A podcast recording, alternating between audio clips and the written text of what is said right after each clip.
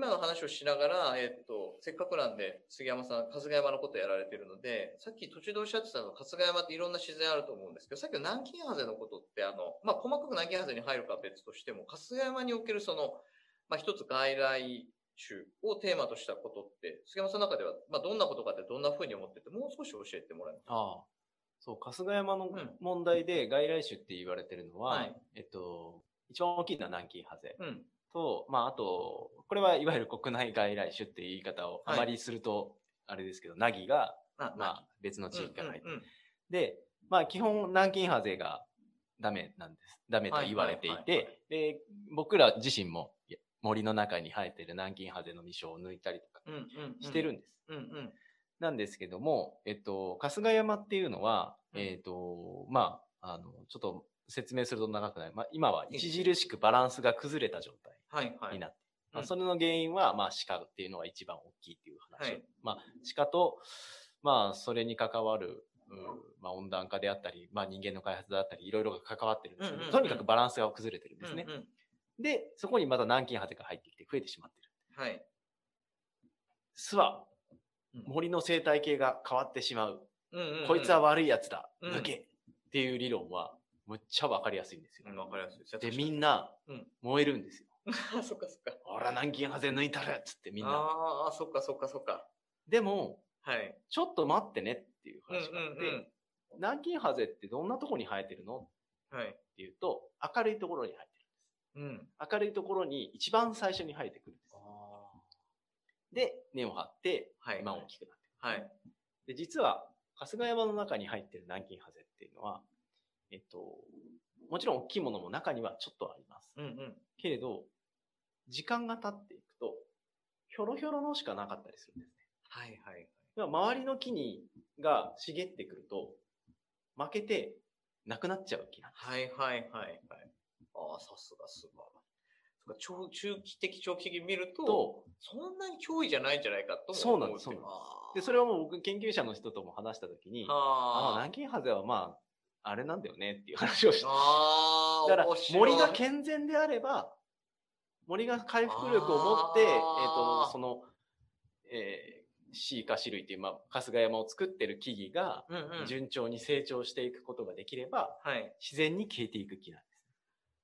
はあ、もう今の話だけも感動してとか、すごいしてたな。つまりあの、短短期的、局所的に見ると、その存在自体が何かこう、内在来か外来かみたいなことの論点になるけれども、ちょっと待てよと。えっ、ー、と、置いてみてみたら、えー、ひょろひょろで、それ以上は何かは悪影響あることの存在感は出てこないぞと。で、菅さんおっしゃったのは、えっ、ー、と、森の健全性。つまり、も森が、えっ、と、つまり、大きく持続性を失っていないか、みたいな。ないしはさっき多様性を失いすぎていないか。みたいな観点で考えたら、まあ、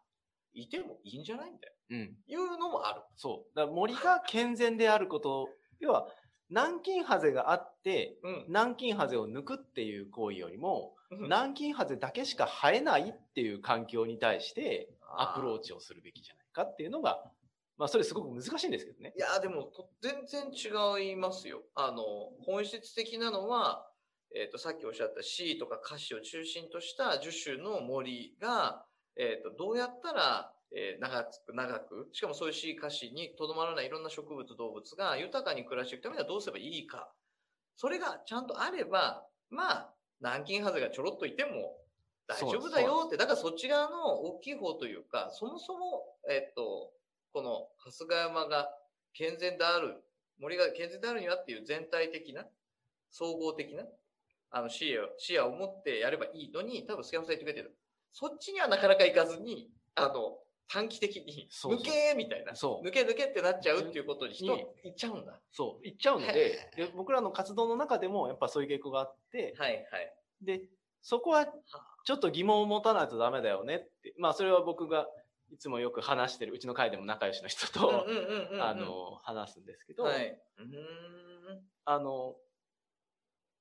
やりやすいんですよね。うん、南京ハゼ抜くってやるでも、で、本来一番大事なのは、あの、大変なんだけど柵を作って、はいはいえー、いろんな種類が、まあ、鹿の影響をできるだけ軽減させてあげる環境を作るっていうのが、一番大事だと僕は思ってるんですけど、はいはい、それはやっぱり結構大変だしお金もかかるんですよね。はいはい。それでも、でもまあ今来てる南京派では抜いちゃった方がいいんじゃないって。でもそれによって、今の原子林を見てると、うん、やっぱり土砂流れてるんですよ。うん。うん。うん。で、うんうん、土砂崩れ起きてるんですよ。うんうんうん、南京ハゼ生えてくれてたら、うん、まだちょっと土止めてくれるんですよ。それも素敵な話です。だから、そこを、それでいいのかなって思いながらやらないと、やってもいいんだけど、疑問を持ちながらやらないと、はあ。あの、すごく、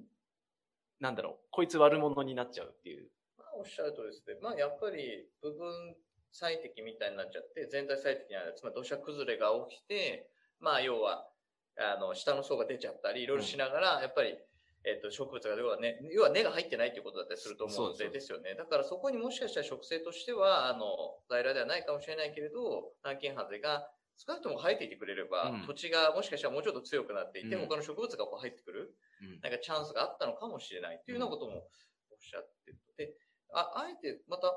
ちょっと今の話が最後になるかなと思うんですけど、ちょっとお聞きすると、その森の健全性みたいな全体性があるテーマに対して、えっ、ー、と、外来種はまあ、南京ハゼに限らず少しあるだろうということと、えっ、ー、と、途中で言ったこれはあの、なんていうか、なかなかこうテーマとして話しづらいところもあるかもしれないその鹿の話、うんで、鹿が、あの、ある程度やっぱインパクト、ある程度やっぱインパクト大きい。これは別に春日山限らないじゃないですか。うんうん、あの、そうですね。まあ僕もその林業の方に多少あの、お世話になってた時、林業のメンバーにお世話になった時なんかは、やっぱりあの、昔のようにあの、拡大増量の時のように、まああの、えっ、ー、と、なんて、植林？植林を以前のようにするのはすごく難しい。それはあの、人を確保することも難しいけど、やっぱり鹿飼いが多いと、やっぱ食べられちゃうので、それだけでも部分開発したところであっても、やっぱりこう、柵というか網を置いとかないと、まあ、育ちようがないよ、みたいな話ってあって、それすごく、多分全国的にいろんな、あらゆる場所で難しいテーマになってます。で、そういう鹿のありようが、春日山においても、やっぱり、なんか、影響を与えてるっていうことなんですそうですね。あのー、やっぱり、鹿の影響が非常に大きいので、うんうん、結局その、じゅ健全な更新っていうのができないのは、うんうん、やっぱりある程度あの鹿が植生を食べ尽くしてしまってるっていうのがあるので、うんうん、えー、要はカシの木があって、はい、えー、次のカシの木がいないんですね。うんうんうんうん、おじいさん、お父さん、うんうん、子供って、例えば3世代ですね、はいはいはい。その中の、えっと、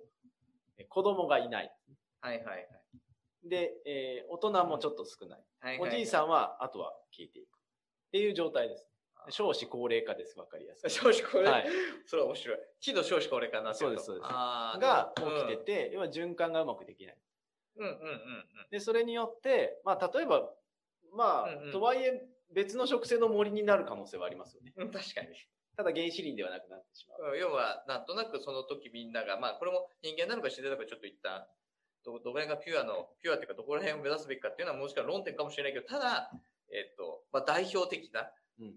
原子の代表的な樹種であったシーカシが、要は、なかなかこう、増えていかなくなって、で、その植生だったら、まあ、ある意味、予想が変わってしまうので、で、今のやつって、もうちょっとだけ、これはあの、えー、ある意味シンプルにあの、理由みたいなのを教えていただければと思うんですけど、それはつまりあの、小さい時の、ある目なのか、小さい時のサイズの木を食べちゃうから。食べちゃう。ってことですよね。はい。はいはい。だから若い頃が少ない。そうです。で、今大きいのは数百年、200年、300年。で、えっ、ー、と、100年ぐらいのやつもあります。はい。えー、50年とか。はい。それぐらいのが多分一番少ないんじゃないかな。ああ、そうですか。わかんないですけど、それちょっと調査は僕もしてないんで、感覚的なものですけど。あ、でも感覚的ですね。はい。あの、うん、おそらく鹿ヶ山に入り出したのが、えー、戦後ぐらいから。はい、はい。戦後少なくなったのが増えてきてから、70、60年代、70年代ぐらいになってきて、徐々に入り出しているので、それぐらいの、えっ、ー、と、世代の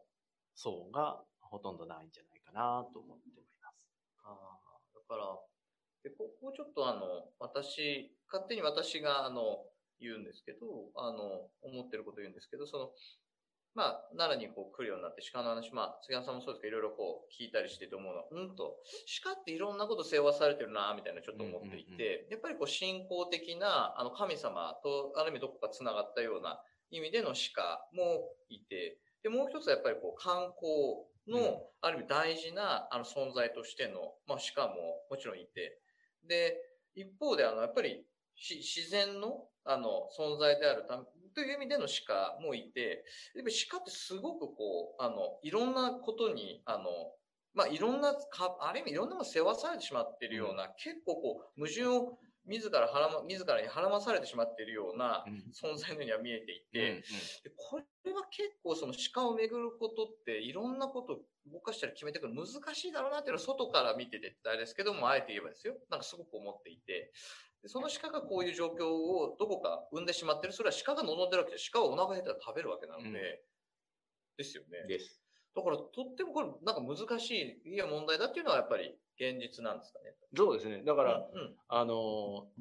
見か、これこそ本当に面白いんですけど、僕もこれ最初に来た時、これめっちゃ面白いと思ったのは、はい、鹿っていうのが、こう本当に多面的なんですよね。うんうんうん、でもそれはもう、あの、別に鹿がどう変わってるわけじゃなくて、はい、人なんです、みんな。うん。だから、ここら辺に見てる人たちが、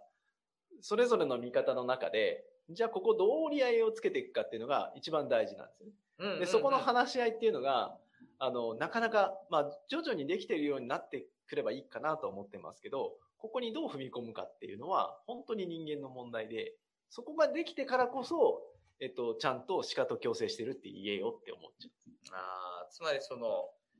ある意味で、ある意味でノータッチでというかですある意味で、まあノータッチじゃないですね。あのみんな愛護されてる方がいっぱいいるので、大事にはされてると思うんですけど、まあその、例えば頭数みたいな形とか生息域みたいなことが、まあ、結構ベーシックに考えられることだと思うわけですね。こういう多分生物に関して、特にあの、えっと、害を及ぼすことの可能性がある、うん、動物に関しては、それが多分大事に考えられることだと思うんですけど、そういうことではなくて、ただまあ大事にするっていうこともすごい大事なんだけど、それ、例えばそれだけだと、ちょっといろんなことが起きている中で、うん、もう一歩本当は、えっと、自然と積極的に向き合って、それはなぜなら自分たちがし、えっと、鹿に、あの、期待をしていたり、うん、あの、願っていたり、何か取り決め的なものをしてきた結果でもある。そうですね。ので、えっと、つまり鹿に負担をかけすぎなかったり、その鹿、負担がかかった鹿が自らの気持ち、意向ではない形で、えっ、ー、と、森の健全性をもしかしたら失わせてるみたいな状況を、うん、ある意味我々が鹿に背負わせてしまっているものを回避させるみたいなことを考えると、ちょっと考えた方がいいというか、あの、杉山さんとしても、もうちょっと、積極的に考えた方がいいというテーマではある。そうですね。だから、鹿が、本来は、うん、えっと、神聖視されたのは、はい、おそらく野生の成長だったり、生命力の成長だったはいはいあの象徴だったわけですよね。それが、いつの間にか、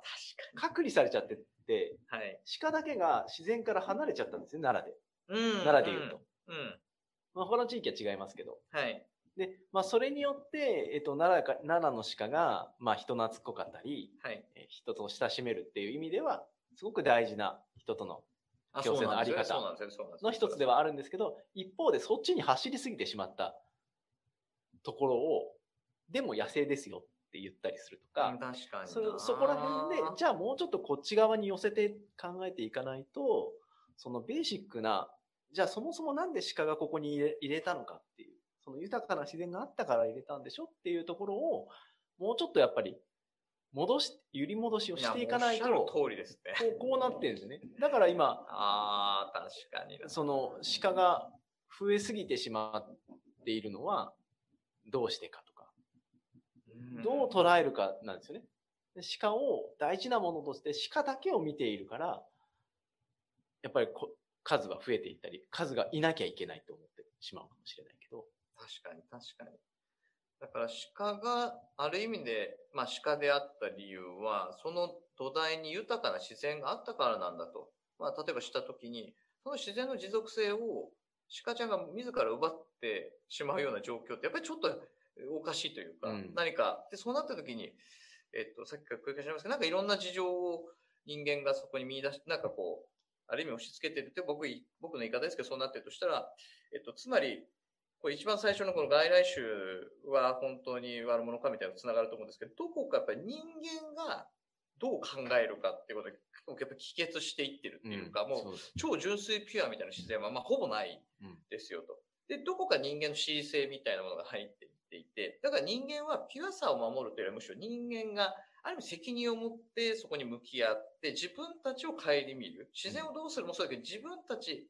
えー、自然をどうするだけ自分たちがどうなるかとか、どうしたいのか、どうするべきなのかっていうのを考える。そのプロセスにおいて多分歴史的な経緯を、うん、例えばちゃんと紐解き直したり、生物的なあのバランスをこう、どうやって取ったらいいかっていうことをちゃんと研究とかエビデンスを見て考えたり、うん、いろんなことは勉強しながらも、どこかででもやっぱり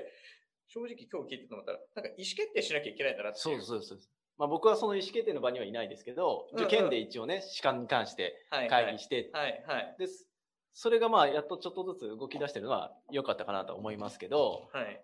ただやっぱりその文化的背景の鹿の方が、ここで強すぎる、強すぎるっていう言い方はいいかわからないですけど、かなり強いっていうことがあると、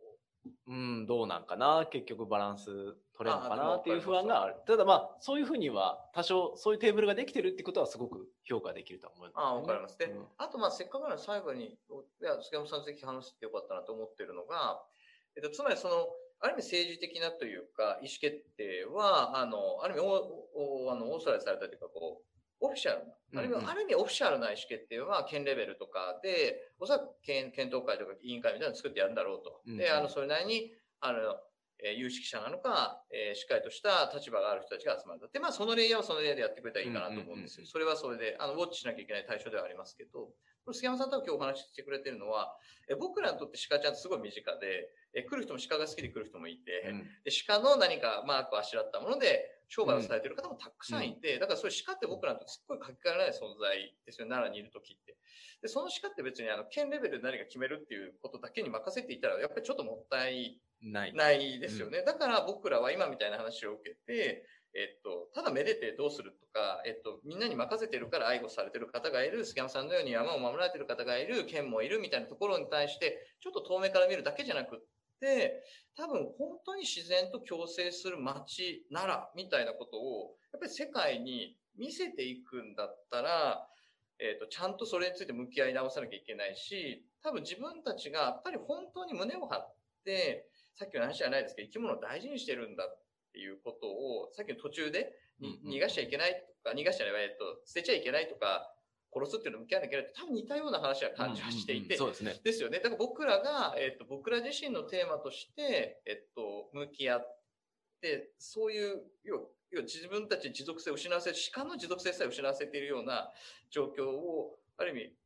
分かっていながら、えっ、と、県レベルの意思決定を任せるだけじゃなくて、自分たちで自分たちの問題として考えて、えー、自分たちも納得し、まあ、鹿ちゃんたちにも胸を張って言えて、まあ、せっかくだったらこんなに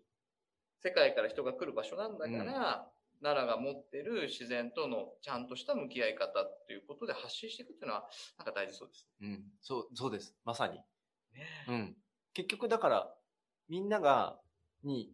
あの、考えてないんですよ。まあ別に、ね、日常生活で鹿のこと考えろっていうのは変な話だけど。でも考えないんですよ。考えるんですよ。だけど、考えない。そう、でも、ちょっと、その視点ってあまりにもなさすぎる。っていうことですよね。そう。だから、それを、やっぱり投げ投げかけたいんですよね。もうちょっと。それをやることによって、そこに、奈良公園にある違和感を、うんうん。ちゃんと気づいてほしいんですよ。そう、そうすることによって、やっぱり変わって。で、ね、面白いのが、ヨーロッパの人は、大丈夫こんな司会って？みたいになるんですよ。ああ、やっぱりそうなんフランスの人とか。あ、面白い。だ大変でしょ？みたいな。あ逆にその向こう側が見えてる人たちからすると、これは大変だろうな、みたいな感じで見て。ああ。ある程度ちょっと自然のことが分かってるよ分かってるとってことですよね。うん、その向こう側で、要はここに出てきてる鹿に、鹿以外にもだいぶ頭数がいるんだろうな、みたいな。そうするとそうそうそう山だ、大変だ、大変だ、そんなのが想像つくんですよね。ああ、でもそれは素晴らしい。つまりまあ適切な距離感という意味かもしれないですけどね。うん、あの、動物と人間のいい意味での適切な距離感。ある意味さっきのバランスみたいなもの、うん、で、奈良公園っていうのは、やっぱり鹿がある程度いるっていうのを踏まえた上で、適正な頭数ってすごく難しいですけど、そこはやっぱトライしなきゃいけないと。いうことですよね、うん、今の数がいいっていうのは、やっぱりちょっといいとは言えないんじゃないかなっていうふうにならないと。そうですよね。それはある意味でこう積極的な形でむしろ理念を体現するためには、ある意味頭数についても、ある程度こう、絞っていく、少なくしていくことこそが、鹿ちゃんにとっても森にとっても僕らにとっても、うん、ある意味こう違和感なく、そうそうあの健全なんだっていうことであるってことです。そうです、そうです。で、鹿が奈良公園に行って鹿に会えた。嬉しい。絶対に会えるか。っていうレベルで、絶対に会えるところの方がいいのか。それは面白い。あれ？今日鹿いたぞの方がいいかってこと？がっていうのは、それは素敵です、あってもいいんじゃないかなって僕は思いますけど。昔はだってそうなんですよ。あの、えっと、平安時代。だいぶ昔ですけど。平安時代は、いや、鹿会えとマジ超ラッキーあ、そうなんだ。あ、それがある貴重なわけだ。それが、あ、そういうこと貴重なんですよ。ああ、でもそれも面白い。つまりそれ、確かにな、いっぱいいるといっぱいいるっていうことにっているっていうことが意味づけられるけど、時々いるでもいるだし、そう時々いるだとやっぱりいることの価値ってずっといる、いっぱいいるとは違う、うん、もっといる、違う意味でもやっぱりありがたさとか嬉しさとか、なんかね、素晴らしさっていうかがある。っていうことですね。まあそれは極論ですけどね。でもそんなのでもいいんじゃないかなって僕は最近思いますね。